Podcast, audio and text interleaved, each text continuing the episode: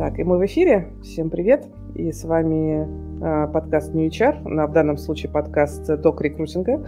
Э, и сегодня мы будем поговорить про кадровое дело производства в ключе э, простым языком, понятным, э, про все вопросы, э, про большинство вопросов, основных вопросов, которые волнуют рекрутеров. Я прямо сейчас скажу небольшое интро, почему мы все решили делать эту тему. Мы давно очень с Ксюшей хотели, значит, позвать Наташу и поговорить про это, про все. Потому что э, есть ну, куча моментов, когда, э, в которых рекрутер должен понимать риски, которые э, несет бизнес. И он, кстати, сам, трудоустраивая того или иного кандидата. И я встречала рекрутеров, которые говорили: ка дэ пэ – это что-то, значит, непонятное, мне про это не нужно знать, я просто привожу вам кандидатов, и как бы все.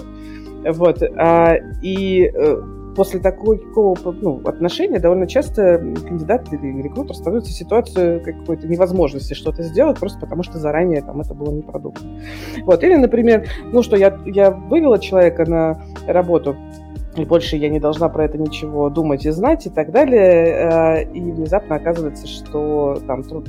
оформленный человек не совсем корректный, там какие-то вещи не были э, известны на старте. Или, например, другое, когда нанимающий менеджер, ну, бизнес или хайринг-менеджер э, может прийти к рекрутеру и сказать: слушай, ну, кажется, все, мы расстаемся с человеком, давай уволим его, типа, одним днем. И рекрутер идет и пытается уволить человека одним днем, например.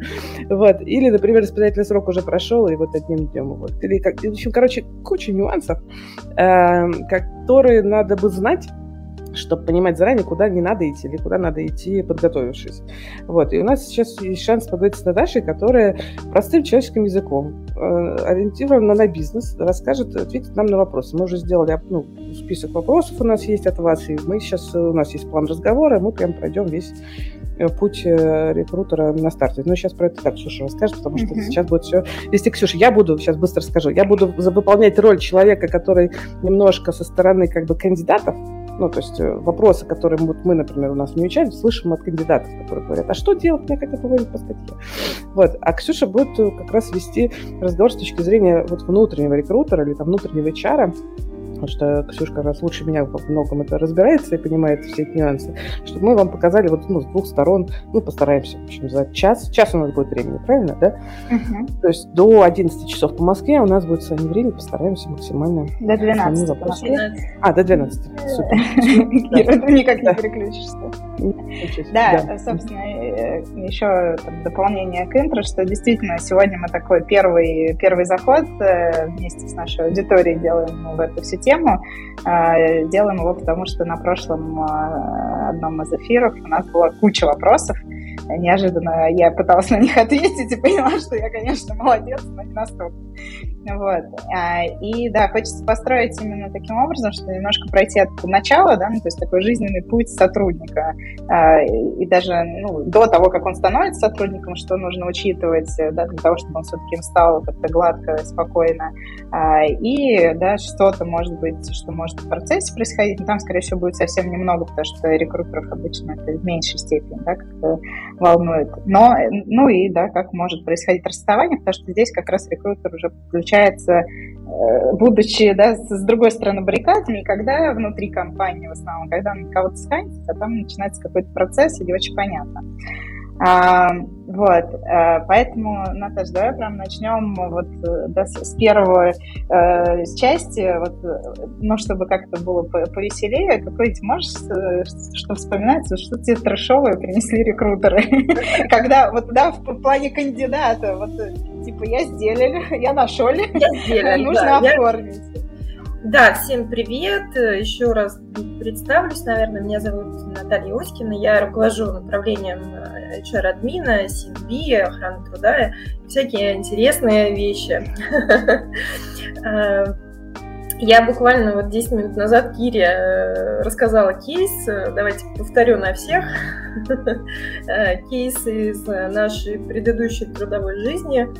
Значит, когда пришел уже оформленец, уже кандидат, который вышел, и нанимающий рекрутер сказал: подойди сюда, вот у нас есть человек на ГПХ, мы говорим, класс, да, все, сделаем ГПХ, все отлично. Он говорит, нет, говорит, надо занести запись в трудовую книжку и какой-нибудь трудовой договорчик. У меня случился диссонанс, коллапс и немножко раздвоение личности, потому что договор ГПХ не предполагает ни записи в трудовую книжку, ни, ни трудового договора, и вообще регулируется гражданским кодексом, а не трудовым. Но вот в сознании рекрутера это было что-то примерно одно и то же, поэтому почему нельзя запись внести в трудовую книжку, было непонятно. Для чего эти нюансы нужно знать? Ну вот, наверное, для того, чтобы таких кейсов не было. Человек в итоге отказался работать, ну, потому что у него было понимание, что человек выходит на трудовой договор, да, то есть у него есть все льготы, которые ему положены по трудовому кодексу, ну и, соответственно, все гарантии. А тут выяснилось, что, оказывается, договор-то и не трудовой, а гражданский, а что это такое, мне это не нравится, я не хочу. То есть я так понимаю, что история была в том, что рекрутер наобещал, что все будет нормально, мы тебя как бы на ГПХ берем, но это ничего не значит. И а, возможно... потом уже на этапе оформления выяснилось, что вообще... Да-да-да, возможно, когда обсуждали нюансы ГПХ, не ГПХ, просто человек, соответственно, сказал, да, что одну информацию, потом по выходу уже человек выяснил актуальную информацию. Вот чем отличается договор ГПХ и трудовой договор, конечно, нужно знать рекрутеру, я считаю, ну и как целесообразно. Mm-hmm. Могу сказать... Давай прям пару, да, ну, каких-то да, пунктов. То, что ты уже сказала, это то, что, ну, как бы, записи трудовой не будет. Да, записи в трудовой книжке не будет. Вам не будут предоставляться, это минусы, скажем так, ГПХ, мы сейчас говорим про минусы, вам не будут предоставляться льготы в виде отпуска больничного листа оплаченного и... Соответственно, вам не предоставят рабочее место, вам не предоставят, ну, как минимум, ноутбук, да, если вы, там, например, работник умственного труда, ну, или всякие а, штуки для того, чтобы выполнить ваши обязанности. Почему я называю это обязанностями, а не трудовыми обязанностями? Потому что в этом-то как раз-таки тоже основное отличие, что вы... В чем ключевое отличие трудового договора и ГПХ? В том, что по трудовому договору вам важен процесс и вам платят за процесс, а по договору ГПХ вам платят за результат. Mm-hmm. Собственно говоря... В чем преимущество работодателя, почему все так хотят? Ну да, часто, да, давай там начнем с ГПХ, да, бывает же история, что мы что-то не уверены, например, да, вот было у меня когда-то такое, что говорит нанимающий менеджер, ну мы давай мы на испытательный срок возьмем на ГПХ. Да. И вот что мне нанимающий вот. менеджер отвечает, что как бы, что, что такое, почему испытательный срок и ГПХ, это вообще две большие разницы. Да, я тебя немножко даже вот, есть продвинутые нанимающие менеджеры и работодатели, которые говорят, слушайте, давайте сэкономим кучу бабок, вот, как минимум тридцать процентов всяческих налогов, да, и возьмем на ГПХ, и смотрите, как классно, и мы его уволим в любой момент, ну, прекратим договор. И, uh-huh. и, и вообще нам все нравится. А если это еще, например, там ГПХ не с физлицом, а с ИП или самозанятым, то там вообще на шесть процентов, которые платит сам самозанятый, а мы ничего не платим. Вот. Вообще это отлично звучит. Классно, да? Вообще надо брать. Надо брать. Да. Единственное, что мы не сможем сделать в этом случае, это проконтролировать работника. И, собственно говоря, вообще отслеживать, мы не имеем права, да, отслеживать, как он эту работу делает, mm-hmm. в то ли время, которое мы хотим, не в то ли время, которое мы хотим, и так далее. И вроде казалось бы, что для работодателя здесь вообще выгодный кейс. Но не тут-то было. К сожалению, товарищи налоговики и товарищи трудоинспектора тоже в курсе про эти схемы. Вот. Им кто-то рассказал, кажется. Кто-то им рассказал, да. Я даже догадываюсь, кто. Это сами работники, которые, когда их пытались уволить, когда им, например, ну, вы предлагаете ГПХ вместо испытательного срока, а потом такие, ох, да вот что-то, наверное, ты нам не подходишь, дружок. давай, до свидания. Они говорят, а нет, я хочу продолжать у вас работать. И я вот, пожалуй, докажу, что ГПХ-то, собственно говоря, был заменой трудовому договору. Mm-hmm. Здесь уже приходят инспектора, проверяющие, прокуратура и так далее, которые... Слушай, смотрят... а вот... Да. да, прости, буду немножко тут перебивать, но вот я рекрутер, мне, в общем, я свою часть работы, ну, как бы, да, мы сейчас такие будем немножко полярные кейсы говорить, но тем не менее, я свою часть работы сделала, я привела человека, он подходит под все задачи, его там, да, захотели почему-то на ГПХ оформить, в чем для меня будет плохо, если в компанию, где я работаю, придет трудинспекция, налоговая, прокуратура, да, кстати, вообще... тоже не совсем понятно, что, я, что им-то не имется, почему они тоже сюда надо. Да-да-да, вот. Они тоже проверяют. Для, для меня, как для сотрудника, тогда уже получается, да, я сотрудник-рекрутер, что-то будет, или, ну, там, пусть эти вот прекрасные люди а в соседнем это, отделе это, делают ну, свою да. работу. Смотри, как, тебе как минимум нужно будет искать э, замену. Все бухгалтерии, которые уволятся в этот момент.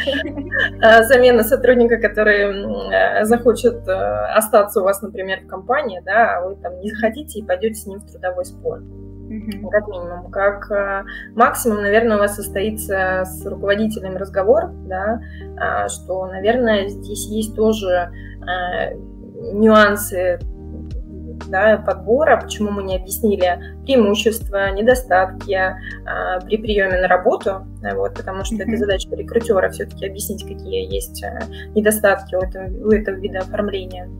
Что человек не сможет ходить в отпуск, да, оплачиваемо, что у него не будет больничного листа, оплачиваемо, да, у него, а, возможно, будет свобода трудиться в любое время, но, опять же, если мы говорим про подмену понятий, то есть, как правило, работодатель хочет, чтобы человек, несмотря на то, что у него ГПХ, работал все-таки в определенной рамке, чтобы, mm-hmm. если работодатель сказал, что э, вот у нас сегодня встреча, то будь, пожалуйста, добр, приди на встречу. Mm-hmm. А вот если этот человек на ГПХ, он скажет, какая такая встреча? У меня есть вот пунктик в договоре, где я обязан к такому-то числу сделать вам эту работу. Mm-hmm. Соответственно, только это он и исполняет. Вот эту работу к двадцать седьмого апреля я готов вам предоставить. Mm-hmm. И как-то настоять на том, что вот нет, дружок, приходи навстречу, делай вот эту работу, а не вот эту работу, как я считаю, нужно, не получится. Mm-hmm. Поэтому тебе, как рекрутеру, конечно, будет много вопросов, я думаю. И, соответственно, как бы для своего понимания, почему это хорошо, почему это плохо, тоже нужно... Это понятно, что есть плюсы и минусы, нужно просто адекватно уч- учитывать форму, да, зачем, зачем это сейчас делается, и точно это соответствует наполнению тогда, что если мы хотим ГПХ, то мы понимаем, это будет выполнена конкретная работа или не выполнена, и тогда мы можем не заплатить, например, да, за это, ну, там, да, вступить в какой-то спор, было ли сделано задание. Но это никак не будет равно тому, что мы можем сказать, так, в десять утра у нас стендапы, и ты каждое да, утро в десять утра должен подключаться. Да. Ну да, это как бы такие простые какие-то моменты. Слушай, а если здесь по-другому еще? Вот приходит ко мне э, руководитель и говорит, сейчас э, часть компании э, отправила людей во всякие там оплачиваемые не очень отпуска, mm-hmm. они там числятся, но фактически не работают, а нам вот интересно с некоторыми из них начать взаимодействовать, давай возьмем его на ГПХ, например. Это не запрещено. Или... Это не запрещено, да, то есть а, сотрудник может а, оказывать услуги по ГПХ, ну, в этой же организации, собственно говоря, а, здесь нет никакого противоречия, но, опять же, это должны быть услуги, да, мы не говорим mm-hmm. о трудовой функции, потому что трудовая функция, а, если сотрудник, вот был кейс а, судебный, а, свежий, сотрудник пришел в трудинспекцию и сказал, слушайте, мне вот оформили договор ГПХ, а по факту трудовой. Какие доказательства? Он говорит, я есть на корпортале организации, вот там есть моя ФИО, там, mm-hmm. что я вот сотрудник. А суд принял эти доказательства, они действительно... Пере... То есть вот такой мелочи, казалось бы, да, достаточно. Да, да. А потом Ой. есть всякие задачи. А если бы он там был с пометкой, что это сотруд... ну, что он не сотрудник, а исполнитель? Он не сотрудник, он не сотрудник, да, к сожалению. Да, но я имею в виду, что если на портале была бы приписка, что там Иванов Иван Иванович, наш любимый, да, человек из тех примеров, mm-hmm. что он и, там, исполнитель по ГПХ договору. Ну, возможно, да, возможно, какие-то там нюансы есть, которые а, могли бы смягчить эту историю, но тем Понятно. не менее. Но да? нашлось бы что-то другое, скорее всего. Да, опять же, история а-ля жира, значит, другие программы, в которых ставятся задачки. Если вы ставите задачки такому товарищу, который у вас на ГПХ в жире, и всем остальным товарищам тоже, это тоже является доказательством трудовых отношений. Понятно. Это тоже оспаривается и принимается в качестве доказательства. Если вы создаете ему почту с доменом компании, да, то есть этому человеку, если вы выдаете ему пропуск постоянный э, в вашу компанию, если вы постоянный, если вы используете такие с ним понятия, как отпуск, вы ему сказали что-то про отпуск, про больничный в почте, да, например, где человек сможет ну, показать, потом доказать, это все принимается судом как подтверждение именно трудовых отношений. Он может это оспорить, и, собственно говоря, штраф за одного такого человека, вы потом еще начислите на него эн дэ эф эл, если это был ГПХ, не с физлицом, а ИП или самозанятый, да, вы начислите на него страховые взносы, там, тридцать процентов, заплатите сорок процентов штраф пени за все время, которое а, у нас... сорок процентов от той, вот, от этих, от той зарплаты, не доплачивали, от той зарплаты, которую... Да, а. и, да, да, да, и еще на юрлицо, если вы юрлицо, будет штраф от пятьдесят до ста тысяч за каждый такой кейс. Поэтому любая проверка, налоговая, трудоинспекция и так далее, одним из первых при входе в вашу компанию спрашивают, если у вас граждане, работающие на ГПХ, например, ну, самозанятые какие-нибудь, может быть, из-за границы у вас работают. А, вот. а давай вот, да, ну то есть здесь понятно, что, кажется, хороших вариантов почти нет, если ГПХ используется не как реальный ГПХ, а, все, все это ведет, и, и чуть понятнее становится, что в чем страх проверки, что это не только там кто-то придет и будет бумажки рассматривать, не пойми зачем, а сейчас и не только бумажки, но все в электронном виде, а, но и то, что это повлечет финансовые потери для компании. Да. Там, да, в зависимости от возможностей компании это могут быть достаточно существенные суммы, которые вот тут надо вынуть. Если и, у вас там достаточно большая компания, и вы всех берете на испытательный срок на ГПХ, и у вас там таких человек ну, сто, умножаете на сто тысяч каждого и плюсуете все вот историю, ну то есть там получается приличные суммы. Да, получается уже совсем не так весело. А если вот пойти дальше, да, ты сама обмолвилась про то, что сейчас один из частых вопросов mm-hmm. а, отъезжаешь работать за границу. Да, и там у нас сразу такой веер вопросов получается, потому что на самом деле вот, да, это же актуальный вопрос, потому что я читала, что где-то в каких-то комментариях даже написано, что с таким человеком стоит заключить, ну типа закончить трудовой договор и заключить договор ГПХ. Да, да. Все правильно. А вот, э, прям правильно. Там, расскажи. Там, ну, вот, там такая история. Такая интересная история. У нас такая ТК эр эф, как обычно. Мы тут четко ничего не регламентируем, а кейсы уже есть. У нас уже люди в ковид поехали, да, за границу работать, ну или там кто-то домой вернулся в Беларусь, условно. А сейчас, по понятным причинам, тоже много кто выехал из страны. Вот, как говорится, кейс есть, а названия нет. То, о чем мы не будем говорить. У меня вот да. прям сразу, когда я читаю эти документы, да. такие рождается аналогия с тем, что ну, мы, мы как бы все понимаем, что это существует, но говорить про это не будем, на всякий случай, вдруг само рассосется. Да, и у нас в ТК РФ, к сожалению, нет четкого понимания, запрет или разрешить, вот, например, дистанционным сотрудникам работать из-за границы, нет такого четкого указания, где, ну, там, четкой статьи, где написано, что нет, нельзя из-за границы работать.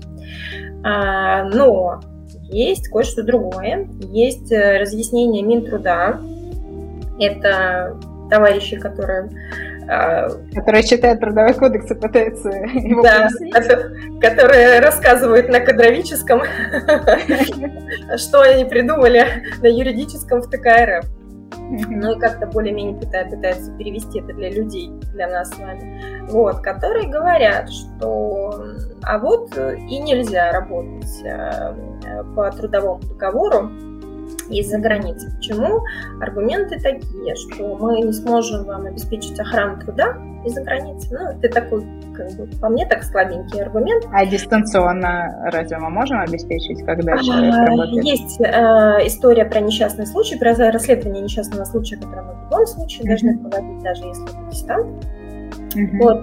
Есть история про то, что это вот уже по мне более сильная, так сказать, аргументация. Это про то, что э, трудовое право применимо на территории той страны, на которой оно осуществляется. То есть, mm-hmm. если человек находится на территории Российской Федерации, к нему применяется Трудовой кодекс Российской Федерации.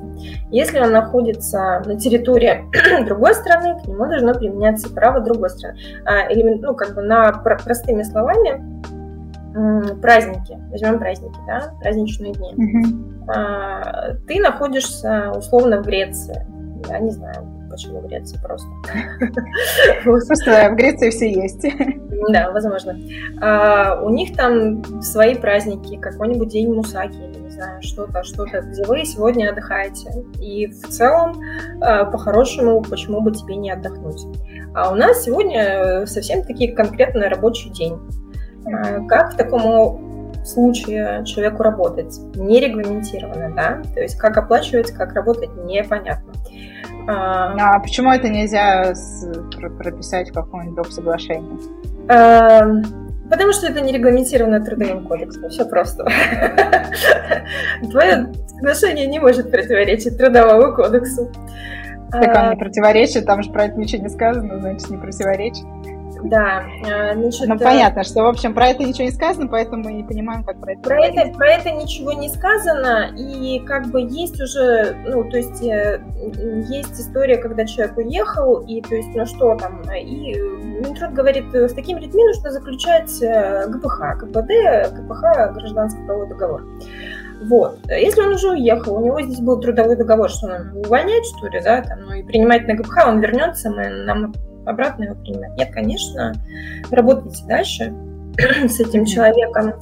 Здесь есть история с налогами, да, когда у человека там налог...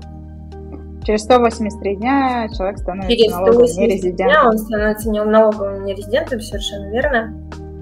И, по идее, после этого момента он должен платить налоги той страны, в которой он находится, сам. И мы должны перестать удерживать с него эн дэ эф эл. Вот. Mm-hmm. Соответственно, это отдельный гемор для работодателя, вот, который должен эти сто восемьдесят три дня отслеживать и так далее. Не все это хотят, бухгалтера это не любят. И, ну, такое себе к этому отношение. Но такой... это такое, как бы, быстрее организационное. То есть, если представить, что мы такие прекрасные, мы решили, что да, нам важнее оставить да, себя человека, mm-hmm. э, чтобы он на нас работал, продолжал и был там более счастлив, если он решил куда-то уехать. Ну, то есть, мы каким-то образом договорились с тем, что мы это будем вести. Э, и получается, что официально, ну, как бы, мы все равно... Э, Вроде да, к тебе все равно могут прийти, к тебе все равно могут прийти, задать уточняющие вопросы, где этот человек, если налоговая это обнаружит, ну, соответственно, будет много вопросов. Вот. Так нет, если мы все делаем официально, то есть, да, он там через сто восемьдесят три дня стал нерезидентом, мы перестали ему начислять эн дэ эф эл, ну, вернее, платить за него, он стал получать там, свою прекрасную зарплату и как-то решает вопрос с налогами в той стране, где находится. Тогда да, получается, что к нам может прийти кадровая. Да, да, да, да, да. И чего они нам скажут? Трудоинспекция, которая говорит, что будет основываться на Минтруде, которая э, скажет, что вот вы не имели права заключать трудовой договор с сотрудником, который находится за границей. Нет, если... Ну, если мы заключили, он у нас уже работал, то тогда они вроде такого сказать не могут. Но могут попробовать. Да, могут попробовать, да. Могут попробовать. И фактически, что мы должны тогда расторгнуть трудовой договор? Да. Если... Но нету... А, а какая это статья? Расторжение трудового договора? А, ты имеешь в виду формально или какую ну, тебя да. могут заставить? Ну, ну вот они же к чему-то будут апеллировать, на основании чего нам такой трудовой договор нужно расторгнуть? Ну вот есть разъяснение Минтруда, статью я тебе не скажу, mm-hmm. на, на основании которой они заставят тебя... Важно. Договор, номер да? никто не помнит. Есть разъяснение Минтруда, mm-hmm. которое тебе скажут, что вот по этому разъяснению Минтруда вы не а. можете делать. Да. Вот. Если будет кейс, если будет кейс. Они как-то валят прямо вообще со всех сторон, закапывают. Дело даже не в том, что валят, а дело в том, что кейсов сейчас очень много таких, да, достаточно много, и, скорее всего, скоро начнется судебный прецедент. Ну, а с другой стороны, есть история про то, что если это действительно трудовые отношения, какие у тебя основания заключать ГПХ с ним, да, с ним, то есть человек... Вот, ну, это был следующий вопрос, то есть как-то это противоречит. Но это не основание заключать ГПХ, потому что он по факту осуществляет трудовые отношения, только когнитивный диссонанс. Кира, mm-hmm. Кира, я думаю, сейчас к нам вернется. Вот. Ага. Кира, ты заслушалась? Скажи честно. Кир, ты говори, если мы даже слишком наумным. Может, да, уже ушли в какие-то дебри. Или... Что... Я, честно говоря, конспектирую. Прекрасно. Я, ну просто, да, можно я чуть-чуть поясню. Я не то, что просто так все вопросы задаю, потому что любопытно, хочется тут умными побыть, а потому что это реально то, что прям самое насущное. Да. Да, ну, мы я вчера была на, на, на круглом столе, где ровно все те же вопросы задавались, типа, а вот все уезжают, ну такие, типа, классно. Я такая думаю, ну блин, с одной стороны классно, а с другой стороны, как нам это... Ну то есть вот хочется сделать правильно, и получается, что сейчас правильно сделать нельзя. Правильно сейчас сделать нельзя, потому что, к сожалению, у нас нет базы, да, труда, ну вот именно mm-hmm. юридической базы, которая бы нам сказала, что вот это будет супер правильно.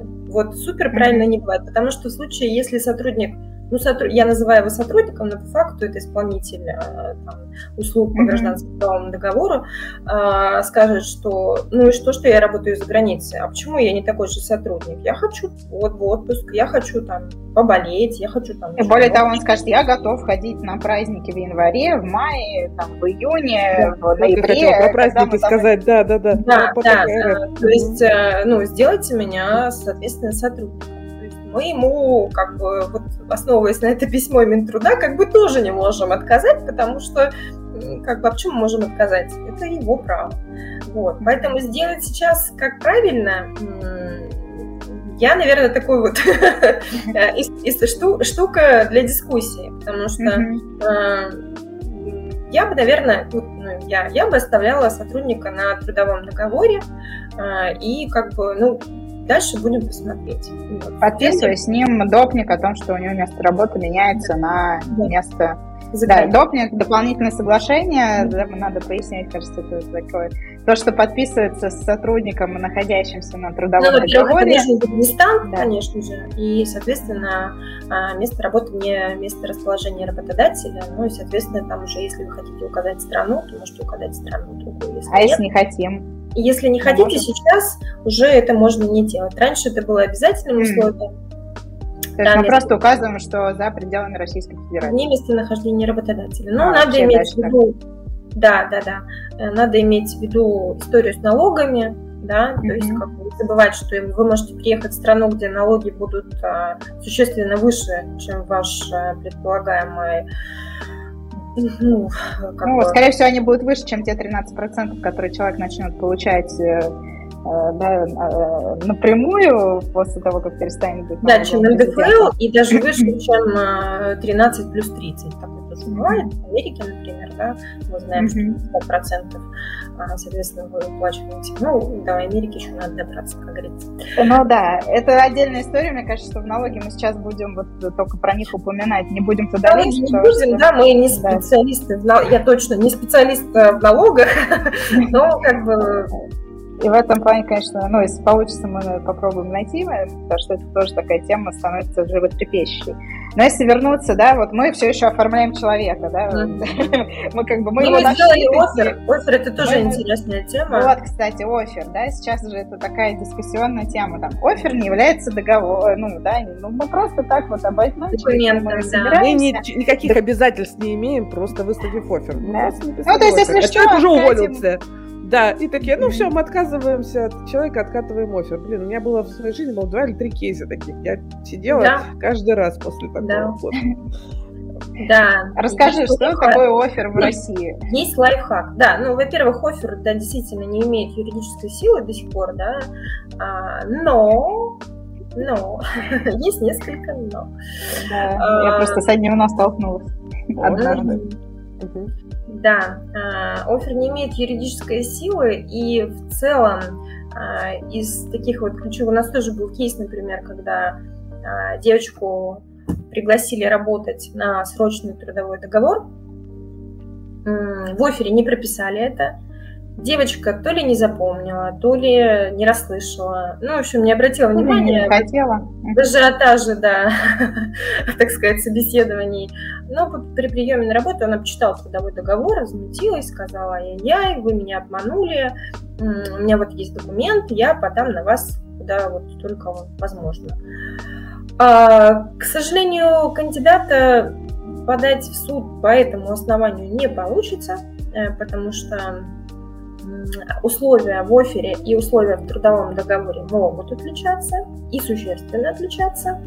Здесь рисков с точки зрения юридической истории нет. Есть риски... Для работодателя.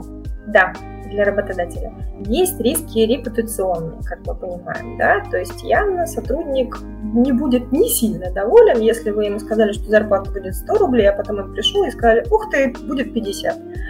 У нас вилочки. А все остальное мы просто учитываем, мы тебе, конечно, их платить будем, но в виде психической премии, которая нигде не прописана. Вот, возможно. Тебе лучше знать, Ксюша. У тебя, видимо, опыт. Вот. В этом случае, к сожалению, не получится обратиться, да, в какие-то... Ну, вернее, получится, но из этого ничего не будет.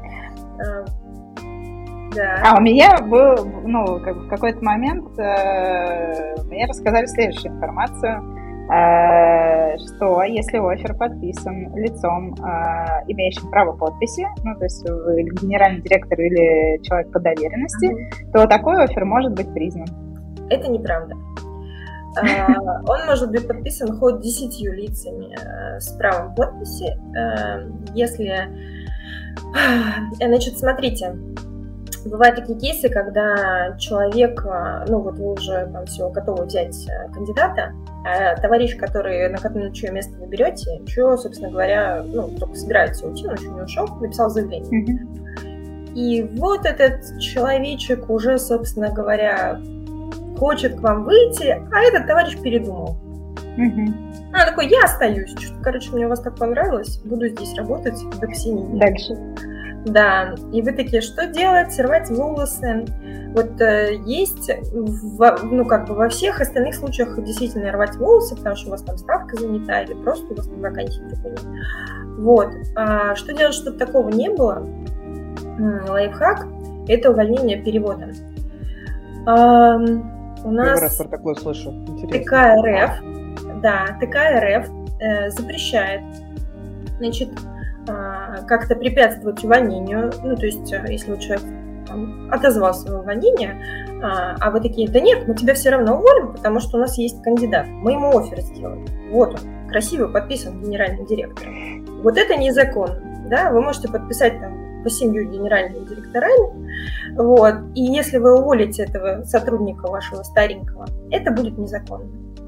Кроме одного случая. Кроме случая, когда вы пригласили нового человека в письменном виде э, на увольнение, и у него увольнение переводом. То есть вы сделали ему гарантийное письмо, пригласили его, он согласился, и при нем он увольняется с предыдущего места работы по статье э, сейчас не Но скажу. В порядке перевода к другому порядке работодателю. Перевода к другому работодателю.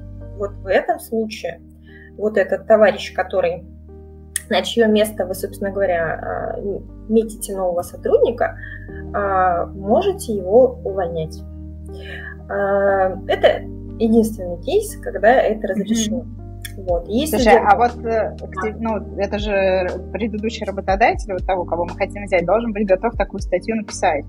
Э, насколько ну, это, как, как это происходит? Для предыдущего работодателя это как бы не, не несет никаких, так сказать, нагрузки. То есть, это несет вот этот вот документ, и все нормально. Да, да. Готовится гарантийное письмо, вы запрашиваете у предыдущего работодателя гарантийное письмо, понятно, что вы просите перевести к вам вот этого сотрудника прекрасного и гарантируете ему вот работу вот здесь у вас. И направляете Прикольно. к предыдущему работодателю, да. А здесь... Это, сейчас, мне кажется, просто какой-то другой уровень я... осознанности. Сейчас, сейчас я прямо, сейчас, секундочку. Вот, например, я прихожу к Ксюше, говорю, Ксюша, ты знаешь, я тут схантила одного твоего сотрудника. Он же принял наш оффер, давай как по-хорошему договоримся. Вот, мне надо прям гарантировать человеку, что он как бы, ну, чтобы он был уверен, что мы его наймем, давай ты подпишешь mm-hmm. соглашение. Это, конечно, интересно. Да, пожалуйста, увольнение переводом, пожалуйста. Да, да, это имеет место быть. Единственный риск для вас, как для нового работодателя, что угу. вы будете обязаны взять этого человека на работу. То есть не получится, если он вам вдруг разонравился в какой-то момент, вы в течение месяца с его увольнения обязаны его принять. Вот. А, прикольно. Да, но я говорю, что это какой-то вообще другой уровень осознанности всех участников процесса, да, что такой риск... Достаточно широкая практика, да, и, собственно говоря, она, конечно, реже применяется для того, чтобы, так сказать, вот этого сотрудника, который собрался увольняться, точно его уволить, вот, но... В целом для спокойствия кандидата, потому что, еще раз повторюсь, джоб-оффер не несет никакой юридической силы, mm-hmm. да, в наших реалиях, для спокойствия кандидата. Если вы хотите показать себя там с какой-то очень хорошей стороны а, и действительно подтвердить серьезность намерений юридически, вы можете это сделать, если вы уверены, что вы хотите брать этого кандидата. Ну, то есть для, ну, ну как бы, наверное, более реальный кейс, если, например, мы, Ксюша, с тобой не знакомы, да, но, например, я действительно человек оффер принял, и я говорю, давай, смотри, иди увольняйся, а, и сразу, ну, как бы обсуждает дату выхода. Как только ты это сделаешь, мы пойдем к твоему работодателю и попросим написать вот такое, значит, соглашение, тем самым гарантируя, что мы тебя наймем. Наверное, такой вариант, ну, как-то более адекватный. Ну, и при этом я к тебе прихожу, говорю, там, Ксения, здравствуйте, тут вот у вас увольняется человек, мы его нанимаем, пожалуйста, за гарантию напишите. Ну, то есть, когда вы уже обо всем поговорили. Ну да, понятно, что это какая-то история про то, когда уже все точно поговорили про уход, все это приняли, и дальше уже... Да. Это может быть актуально для высоких позиций, для экзекьютив, mm-hmm. да, позиций, например, ну, там, условно, если mm-hmm. там, человеку как-то вот лишнее, лишнее... окутать его своим желанием и подтвердить, что действительно вы готовы его в себе принимать и ждете, то да, это может быть таким для него плюсиком. Прикольно. Да, давай пойдем чуть-чуть дальше. Тут такая смешанная тема, немножко и про то, когда посередине, да, человек этого процесса, то есть вот мы его все-таки уже оформили, мы каким-то образом угу. выбрали, и, и он у нас... работает на трудовом договоре. На трудовом договоре. На трудовом. Работает. Он сотрудник, штатный, mm-hmm. вот это все. И тут он приходит и говорит, слушайте, а дайте мне, пожалуйста, справку. Я тут решила по совместительству оформиться еще кое-куда. Mm-hmm. А, ну вот мне нужна справка, подтверждающая мой график работы, бла-бла-бла, что-то там ему нужно. Mm-hmm. Вот. А, и как бы вот мы тут можем сказать, нет, не дадим, не оформляйся никуда по совместительству. А для чего нужна справка? А вот часто оказывается, что ну, тот, кто куда оформляется, человек по совместительству, должен предоставить, что он не может, видимо, там на полную занятость или что. А я не знаю, кстати, вот зачем. Зачем нужна такая справка? Чтобы второй раз не говорить. Ксюша, прогнать работы. Смотри, да, вообще... Потому что ко мне прилетало, что просят справку, где будет указан график работы. Uh-huh. Ну, то есть иногда говорят, а могу я свой трудовой показать? Я говорю, вообще-то нет. Uh-huh. Кажется, не стоит его везде показывать. Вот. Запретить, конечно, тоже не можем, но там, по-моему, есть где-то даже раздел, что конфиденциальный документ. Ну, я, да, я примерно понимаю, для чего это делается, потому что в работе по совместительству есть ограничения по количеству часов, которые ты можешь работать не более двадцать часов в неделю, да, если у нас основная работа сорок часов в неделю, то по совместительству это двадцать часов. Ну, то есть для того, чтобы понять, в какое время этот человек, ну, то есть он же не может в основное время работать по совместительству с девяти до шести, короче, он занят. Надо понять, в какое время он свободен. Для этого, видимо, существует справка и так далее. Препятствовать тому, чтобы человек куда-то ты устроился по совместительству, не можешь. Если только, конечно, это не комплаенс. Мы знаем, что такое компланс, да, не надо рассказывать. Ну, нас спросят, я думаю, если Провер... проверю, слушает ли нас кто-то, кроме нас самих. Да, если ну, кому-то непонятно, спросите ну, в чате. Да, комплаенс – это конфликт интересов, который у вас зафиксирован, например, в положении а, в отдельном. Соответственно, mm-hmm. если вы там прописываете, что а, этот человек не может работать, а, например, в, в организации, которая оказывает аналогичные вам услуги, вот, то ваша, например, служба безопасности э, проверяет этого человека, то есть у него же появляются еще одни трудовые отношения, и, э, соответственно, нужно проверить, является ли это конфликтом интересов. Э, если это является конфликт, конфликтом интересов, так часто бывает в больших организациях, например, да, что служба безопасности говорит, ну, вот у тебя есть ИП, где ты там разрабатываешь какие-то проги, и мы там разрабатываем какие-то проги. Вот если хочешь у нас дальше по основному месту трудиться, закрывай свои ИП, прости, пожалуйста. Ну, либо вы подписываете доп. Соглашение, где ты признаешь все результаты своего интеллектуального труда а, заслугами работодателя. Все, что ты наработал, будет принадлежать ему. Mm-hmm. Даже несмотря mm-hmm. на то, что ты там работал в этом. То есть не важно, что ты еще в ИП, что ты сделал вообще отдельно? А, ну, смотря что вы подпишете, да, смотря что mm-hmm. вы подпишете, Ксюш, то есть тут будет зависеть. Но, как правило, работодатель, конечно, не хочет, чтобы его труд крали, да, mm-hmm. а, и, естественно, он будет максимально пытаться себя обезопасить.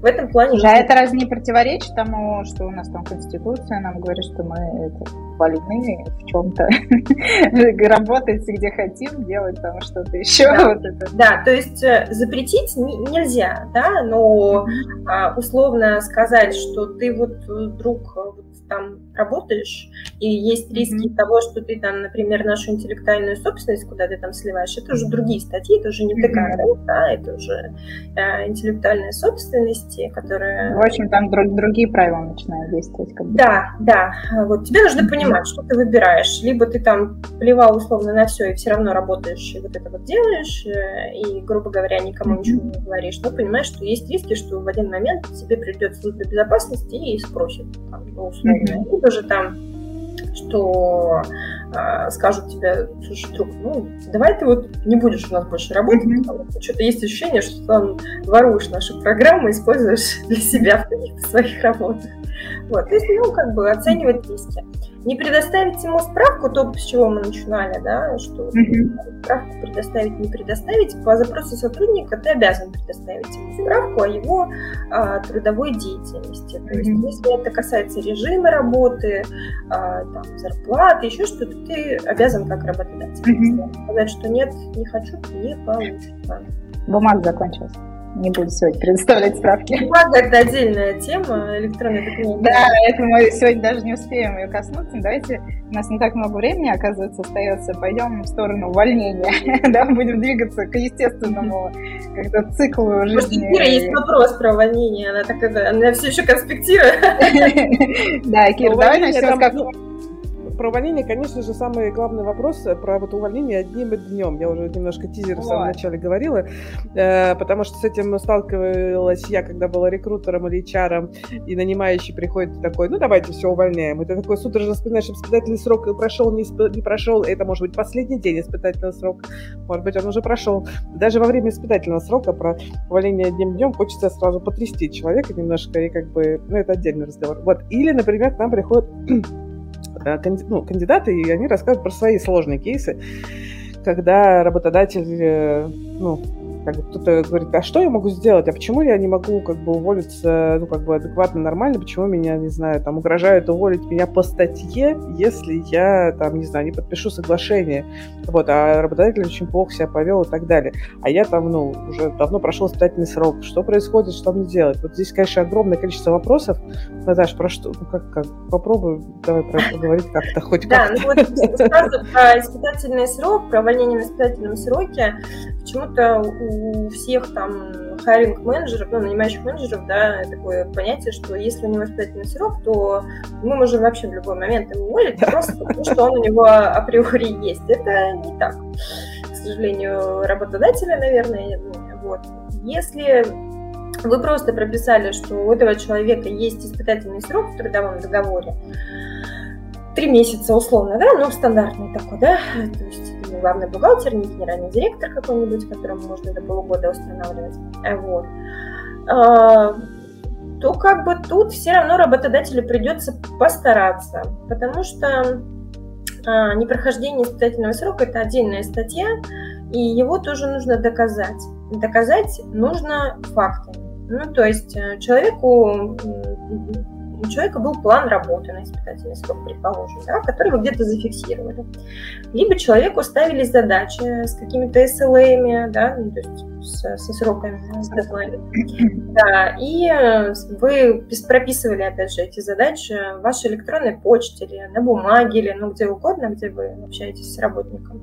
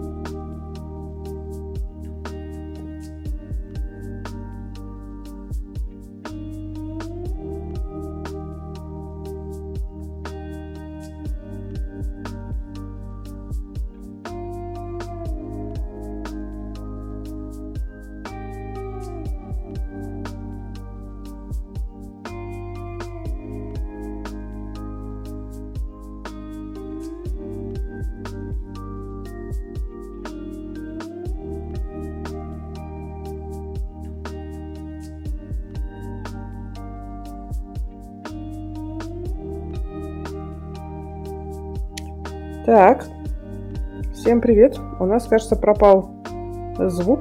Сейчас попробуем вернуться. Секунду, мы перезагружаемся.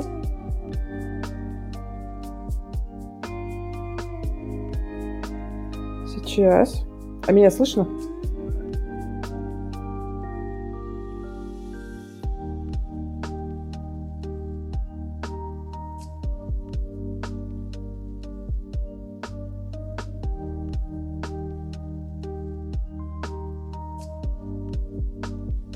Меня только слышно, да? А, это Кира говорит, а девчонки не могут подключиться. А вот я. Вот, ура! Зашла, и Наташа. Вот, все, была небольшая пауза. Спасибо всем, кто мне писал, сейчас и звонил срочно, что звук пропал. О, надо вы знаете, что нас слушали. Да. Да, я все хотела спросить, как понять, что мы здесь не втроем? Ну да ладно. Надо было вырубить звук. Да, простите, какая техническая накладка, прям вырубила немножко. Мы сейчас давайте вернемся. Девчонки, надо как-то откатиться немножко да, назад.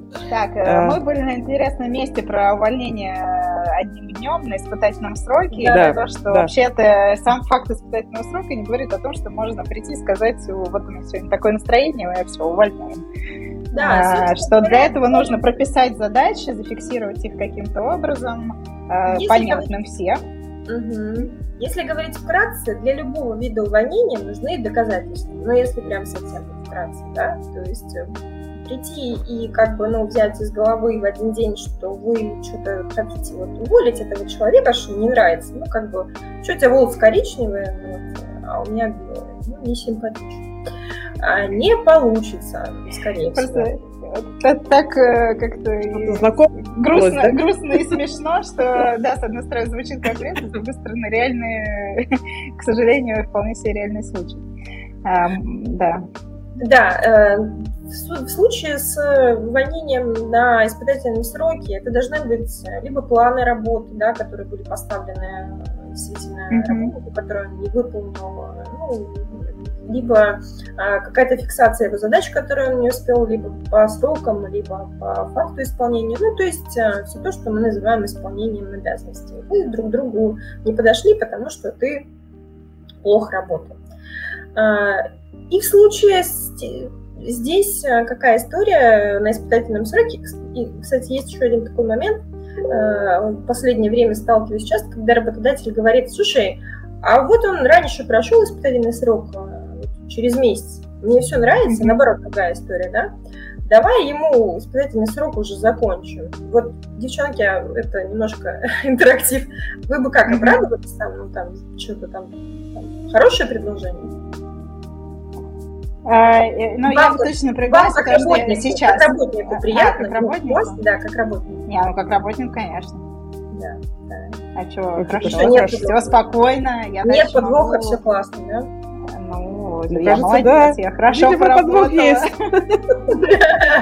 А что? Есть, смотрите. Значит, что может быть вот за эти, там, условно, три месяца испытательного срока?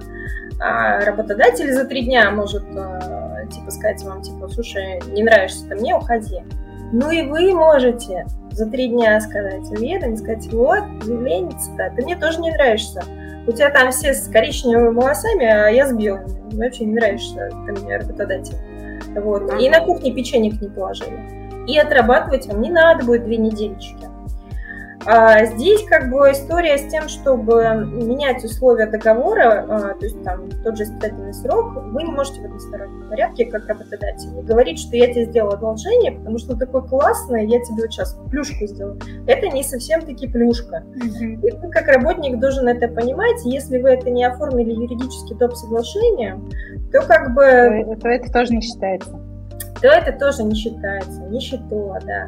Mm-hmm. Вот. А если счетово, то ты тоже должен подумать, как работник, а мне что с этого хорошего будет? Вот, например, там, если ты мне скажешь, что у меня ДМС-ка сразу завтра появится, после того, как mm-hmm. ты сказал, что я вот месяц и все прошел, или там у меня какая-нибудь э, плюшка, еще дополнительное печенье мне будет с утра теперь каждое утро выдавать отдельный там, человек, то ладно, я подумаю. А если mm-hmm. как-то не поменяется в моей жизни, а просто ты вот типа такой классный, меня в рабство теперь на десять лет забрал. Ну, давай-ка я еще два месяца на тебя посмотрю. Вот. Понятно. Но то есть здесь тоже есть, получается, нюансы, и нужно их взвешивать, а если вы их взвесили План, и приняли, то нужно оформлять. Как работнику это тоже нужно знать, mm-hmm. да, что не только вы присматриваетесь, не только работодатель к вам присматривается, но вы присматриваетесь, mm-hmm. вы имеете права. Ксюша, если... Настя, сейчас я хочу сказать, что у нас не так много времени осталось, сразу да. хочу уточнить. Наташа, Наташа, скажи, по времени мы прям жестко часом ограничены, либо есть возможность тебя задержать минут на десять-пятнадцать? А то если... вопросы еще есть, мы прям просим да, давайте, ответить. Может быть, вопросики, правда, потому что десять минут еще есть, а потом мне надо убежать, mm-hmm. к сожалению, на... другую историю. Так, давайте по вопросам, вот как раз он в тему, да, продолжения увольнения одним днем, вот если... В общем, вопрос был такой, как mm-hmm. грамотно сопротивляться, если тебя собираются уволить одним днем и предлагают подписать заявление по собственному желанию? Понятно, что в большинстве случаев лучше уйти, но вот интересуют, какие вообще стратегии могут быть с выплатой оклады, окладами, не окладами, о чем можно торговаться. То есть да. мы сейчас говорим в формате, что в целом, ну как бы, понятно, что человек готов будет уходить, но, кажется, не хочет угу. уходить совсем уж. Тут зависит от обстоятельств, дорогие друзья. То есть, если вы оцениваете себя как вполне успешного работника, на вас не было... Это, это определяется чем? Это определяется следующими факторами. У вас в договоре, например, прописан режим работы. Например, с девяти до шести. И вы регулярно приходите с девяти до шести, не опаздываете, значит, злой работодатель на вас, значит, дисциплинарки не делает, что вы злостный опоздатель, значит, вы хороший работник. А можно, а, правильно я понимаю, что даже если вы опаздываете, но никто этого нигде не фиксировал, у вас нет учета вот, карточек, которые да, можно было поднять, да. то, в общем, но тоже если, как бы не считается. Но если начинается разговор о том, что человек, работодатель хочет вас уволить, то он имеет право применить дисциплинарное взыскание в течение месяца с даты его обнаружения. То есть, если вы... С задним числом да, нельзя? Можно. В вот. течение месяца. В, да, в течение месяца? Да. Угу. Вот. Прикольно. Если ты, например, вот опаздывал весь месяц, а потом к тебе пришли и сказали, слушай, давай увольняйся, потому что ты опаздываешь. Такая, а вы мне ничего, я вот сегодня вот не опоздал и больше не буду опаздывать. То есть, ну, как бы вот месяц-то есть вот, ну, вот тех mm-hmm. красных опозданий, которые мы сейчас зафиксируем, э, в течение месяца с даты обнаружения. Э, значит, э, если ты не опаздываешь, хорошо выполняешь свои должностные обязанности, не крадешь информацию у работодателя, не стираешь папки работодателя, не отправляешь третьим лицам и вообще считаешь себя достаточно прекрасным работником. Тебе все говорили, всегда говорили, руководитель говорил, что все у тебя хорошо, ну или просто ничего не говорил, там, ну как бы вел себя невызывающе. Значит, история с уволиться по собственному желанию я категорически отклоняю, извините. Ну, как бы, почему? Ну, собственно говоря, есть у меня выражение... Кажется, что у меня нет такого желания, как минимум. Да, если говорить культурно, у меня нет такого желания. Значит, что можно в этом случае предпринять? Ну, во-первых, продолжать не опаздывать, выполнять поручения работодателей и все вот это вот прекрасная история. Если вы на дистанции, вам нужно отвечать на сообщение от вашего работодателя, как у вас прописано в договоре. Это может быть по-разному, там, в течение четырех часов, там, например, вы должны ответить и как-то проявиться, появляться на Zoom, например. Там. Ну, то есть у вас в договоре о дистанции эти подробные условия а, должны быть описаны. Если не описаны, ну, это проблема работодателя. Значит, сами дорогие, ничего не написали, а иначе я сижу и прекрасно расслабляюсь на чиле в той же Греции.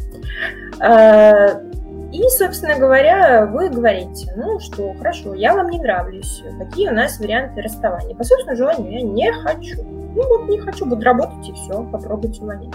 Какие есть варианты у работодателя в этом случае? Предложить вам увольнение по соглашению сторон. С выплатами, потому что увольнение по соглашению сторон бывает без выплат, не все это знают.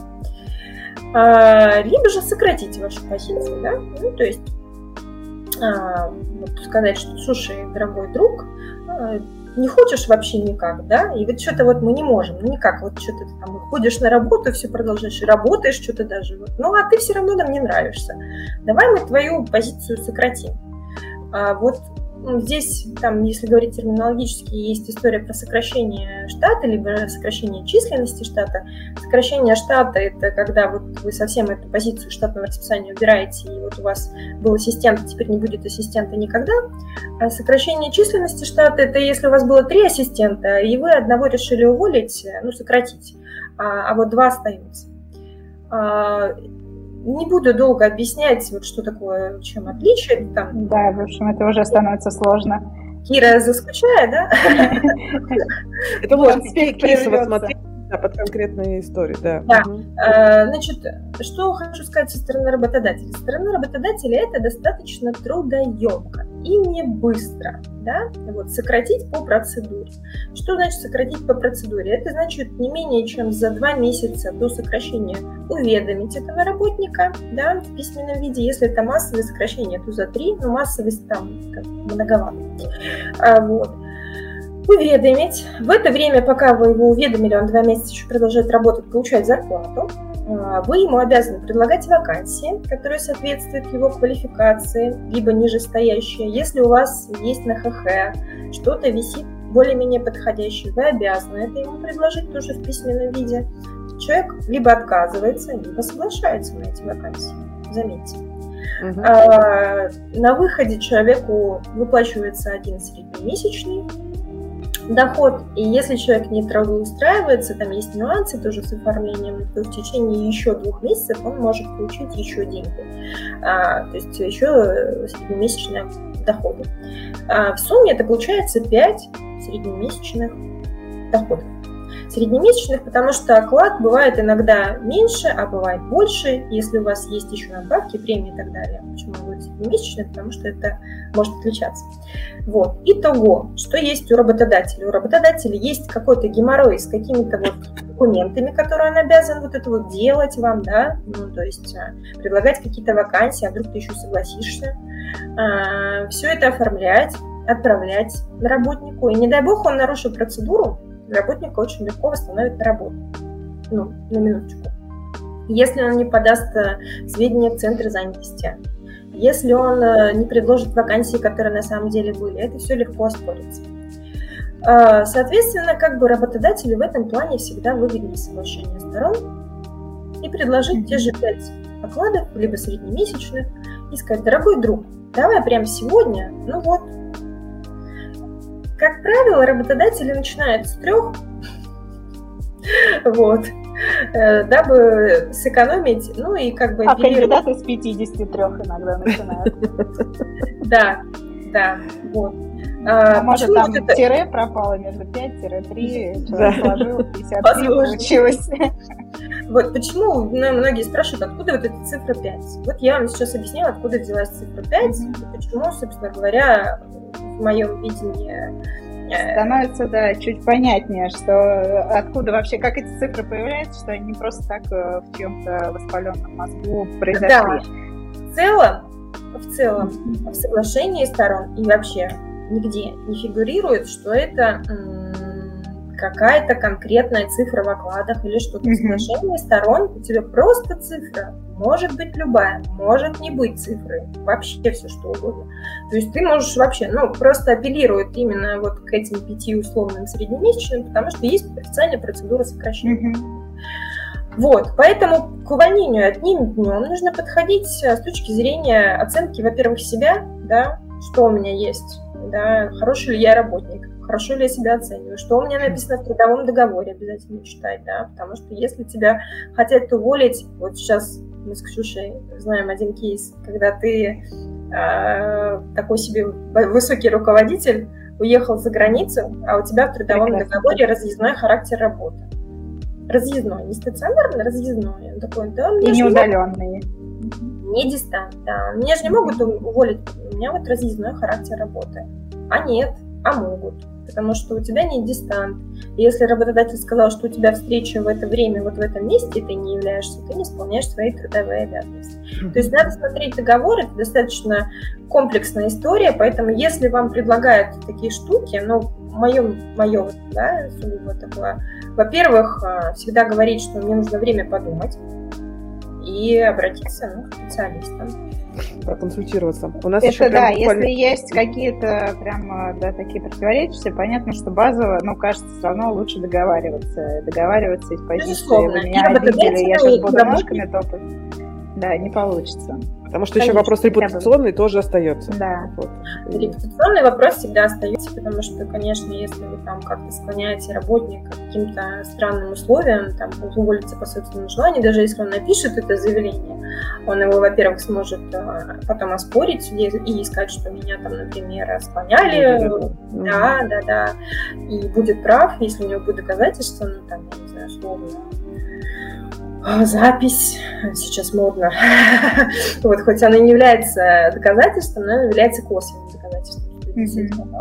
В общем, это, да, такое уже большое количество нюансов. Я, так как у нас времени совсем немножко остается, хочу прокомментировать. У нас была, была часть вопросов, связанная с воинским учетом, который, конечно, является частью, ну, там, к кадрам относится, э, и сейчас очень животрепещущий, но это такая тема большая, и ее там в два слова не впихнешь, поэтому мы, в общем, ну, в некотором роде осознанно ее исключили. Не затрагиваем сейчас, да. Не затрагиваем сейчас. У меня есть комментарий, там один, я видела вопрос, да. Ксюша, там вот кто-то писал, что, слушайте, там какие-то маленькие штрафы не вел никогда и вести не буду. Вот для понимания, во-первых, у нас очень изменилось законодательство в этом году. И по поводу маленьких штрафов, если вы видите цифру от тысячи до пяти тысяч, так это вот не за весь воинский учет, а это за один факт непредоставления информации. То есть если вы при приеме не подали информацию в военкомат о приеме, ну, соответственно, человека, подлежащему воинскому учету, мужчине условно, то в случае проверки вы будете платить за каждый факт приема, увольнения, неподачу сведений. То есть если у вас там условно сто мужчин, которые подлежат воинскому учету, учету вот, вот за каждого За, и за каждый кейс, и за каждого за человека, кейса, да. Пяти, угу. Да, имейте в виду. Очень изменились штрафы, очень увеличились, и там, это вот я один только кейс говорю, там и за отчетность штраф отдельный, там и, за, и на юрлицо, и на физлицо отдельный штраф. Ну, в общем, воинский учет советую сейчас вести. Вот, в общем, это... да, это отдельный вопрос, большой, действительно, потому что да. начинается вопрос, а если мы не вели, как его начать вести, чтобы избежать страха. Это уже, да, это уже отдельная история. Это, да, это я думаю, что и она все-таки уже действительно лежит не в круге задач рекрутера, а мы тут пробуем поговорить про то, как угу. расширить сознание рекрутеров и взаимодействие с специалистом по кадровому да. производству. Но важный пункт, потому что, конечно, он будет возникать и на этапе подбора тоже, потому что про воинский учет начнут спрашивать, мы начнем спрашивать, а есть ли у вас там военник, и вернутся какие-то, может, не самые славные времена, когда это все было. С точки зрения культуры, я тоже хочу сказать, у нас много в организации, например, да, вопросов вот, от подбора. Слушайте, раньше вообще мы брали без военника, давайте возьмем. девчонки, ну что вам, жалко, что ли? Вот такие, вот такого плана. Каждый раз приходится объяснять, почему. Поэтому рекрутерам это тоже нужно знать, для чего. Вот, и потому что сотрудники их спрашивают, собственно говоря. Кандидат спрашивает: слушайте, я вот куда ни приходил, мне этот планский учет нахрен не нужен. Да, да. Значит, я вот вашу организацию, вот для того, чтобы вы смогли объяснить кандидату, вам нужно тоже понимать. Mm-hmm. Возможно, это не история про то, как вести воинский учет, но вам, как бы, собственно говоря, может быть, и не нужно. А вот история про то, почему сейчас нужно и почему Почему, что это, почему, сколько это будет стоить денег для компании, если вы а, привели человечка, а потом вот, значит, такая штука выяснилась, а вы такие, э, я ни при чем, я ничего не знаю. Вот. Ну, собственно, вот это нужно, наверное, да, знать. Мария тут очень настаивает на ответе про заполнение формы подачи пунктов семнадцать восемнадцать, какие даты там указывать, но я думаю, что... Я не знаю, Мария! Я, я не знаю, ну, как бы, есть специалист по воинскому учету у меня, который все это ведет. Возможно, имеет смысл для конкретных кейсов, например, я ну, рекомендую там, компаниям да, взять, взять консультацию, да, прям отдельного специалиста под каждый... Да, ну мы шутим, что наставите просто. Да, я в позитивной форме, что, еще раз скажу, этот вопрос действительно стал актуальным. Вчера там было заседание Минцифры, которые делали вебинар, поясняли, кто там отсрочки имеет, не имеет. Да, и каждый, конечно, из этого делал свой вывод. Понятно, что сейчас действительно присоединюсь, что, кажется, нужно начать вести, там, если не вели, или продолжить, если вели, как-то на это уделить внимание. И, конечно, там куча вопросов о том, как это сделать, как это позиционировать кандидатам, как это, ну, в общем, вот это все как э, в большом количестве появляется. А, я вот даже думаю, я хотела сказать, давайте закончим на какой-нибудь позитивной ноте после да, увольнения по соглашению сторон. Почему нет? А, э, да, но... Мы же ну, говорили ну, про пять окладов. Про пять окладов. В целом пять окладов звучит неплохо. Да, а у меня пока, да, если немножко резюмировать, мне кажется, что мы такой открыли, приоткрыли этот э, дивный мир кадрового дела производства и трудового кодекса, и вокруг него еще куча кодексов, которые это все регламентируют. А, и на самом деле, э, мне кажется, что ну, рекрутеру уж точно, как минимум как специалисту, который взаимодействует с этими всеми формами, но и как сотруднику тоже, может быть, очень интересно разобраться в, в каких-то нюансах, понять, что не научиться там вести все это, понимать, какие формы там сюда надо заполнять, это отдельно, да, ну, то есть это специально обученные люди должны делать, я считаю. Вот, но понимать и разбираться, как это устроено и почему это так, да, вот, например, ну, кажется, теперь логично, откуда пять окладов вообще появляется, а до этого была какая-то цифра, ну, а что не шесть, ну, как бы, а почему не четыре, да, ну, в общем, это уже вопрос каких-то переговоров более осознанно. А, ну, и также про все, да, что такое, ну, ГПХ и ГПХ, а, вот. И какие-то такие вещи, они прям по-другому начинают как-то про- проявляться. Вот. Кир, может, ты тоже тогда как-то... Как тебе? Как твой конспект? Слушай, ну прям действительно становится понятно, что э, там любой курс для рекрутеров даже стоит э, делать небольшое хотя бы введение в кадровое делопроизводство, чтобы вот эти красные флаги человек мог оценивать и мог действительно отвечать на вопросы как кандидатам, так и работодателям. Вот это раз. А с другой стороны, конечно, у нас как бы часовой вебинар, и мы попробовали основные вещи охватить, но идти надо вглубь. И да, у вас, если есть специалист по кадровому делопроизводству, приходите, разговаривайте, уточняйте, поясняйте. Вот, если вы можете, ну, если у вас э, не стандартный кейс, а такой, например, с воинским учетом сплошь и рядом сейчас, или какие-то новые вещи, конечно, рекомендуем искать консультанта. Отдельного есть ребята, которые ведут вот прям кадровый учет удаленно, например, к ним можно тоже прийти и попросить и аудит сделать, или поговорить про это и так далее. Да, вот для небольших компаний это может быть решением, потому что на качественного, на опытного эксперта в специ... кадрового делопроизводства у вас просто может не быть денег, ну и не нужно вам такого человека на фулл-тайм. Вот. А для решения конкретной задачи привлечь на часть времени, мне кажется, нормально.